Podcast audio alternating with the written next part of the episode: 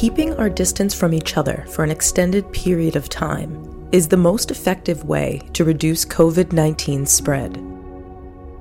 But the prospect of prolonged social isolation is uncharted territory for many of us. To get some insight on how we might navigate this period of social separation, MIT News checked in with MIT alumna and former astronaut Cady Coleman, who perhaps had the ultimate isolation experience. Cady spent months at a time on the International Space Station.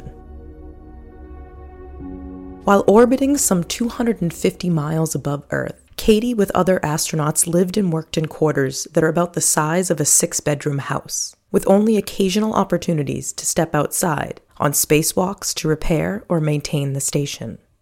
Despite being physically isolated from the rest of the world for months at a time, the astronauts found ways to bridge the distance with family and friends by talking on the phone or through video chats. But just as importantly, they also made sure to find time for themselves and embrace their isolation.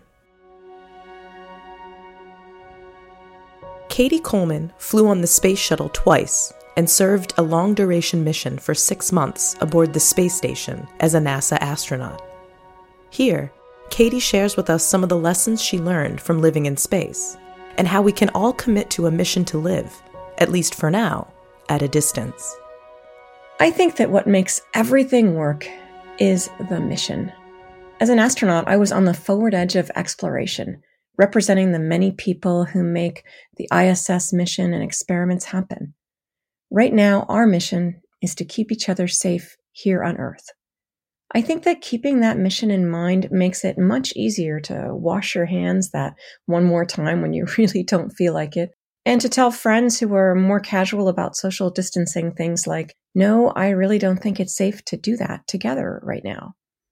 The challenging times of isolation in space is something only a select few may experience during their lifetime. But feelings of isolation can be felt here on Earth right now. Currently, people across the globe are facing the challenge of forced isolation that, with the overall anxiety surrounding this novel virus, have many finding it harder to cope than anticipated. Coleman remembers the more challenging times she had to work through during her time on ISS and shares some advice on how to get through and even embrace this social distancing period. We had one crew member whose mom passed away fairly unexpectedly while we were in space.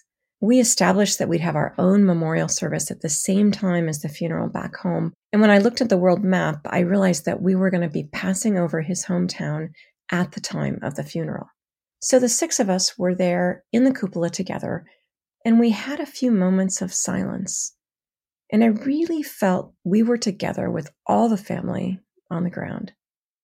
There are lots of things we can't control now. What are the things we can? We can control the things we learn. And I'm thinking I may take some Skype lessons for playing the flute, and learning Chinese has always been on my list, as well as practicing Russian. There are projects I have on my list from finishing my website to cleaning out my attic, and right now it feels like I may, in a joyful and not so joyful way, get them all done.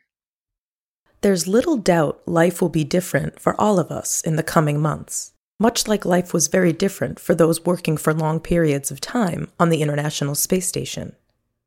Everyone's circumstances are different, but we are all in this together and must try and stay strong. Cady Coleman suggests trying to take time for yourself while you have the opportunity. I think about the things I wish I did when I was up on the space station. One is get enough sleep. Probably my whole life, I've never gotten enough sleep, especially at MIT, right? So taking care of yourself is a really good thing. Prioritize that. And also, some kind of journaling or recording jot a few notes, capture this time for yourself, whether you plan to share it with anyone or not. Take pictures that help people realize what it was like for you, because your experiences may be valuable to others in the future. When the mission you've chosen forces you to be isolated, you find a way to be the best you can. Thanks for listening. You can find more audio content from MIT on Apple Podcast, Google Play, Spotify, or wherever you find your podcasts.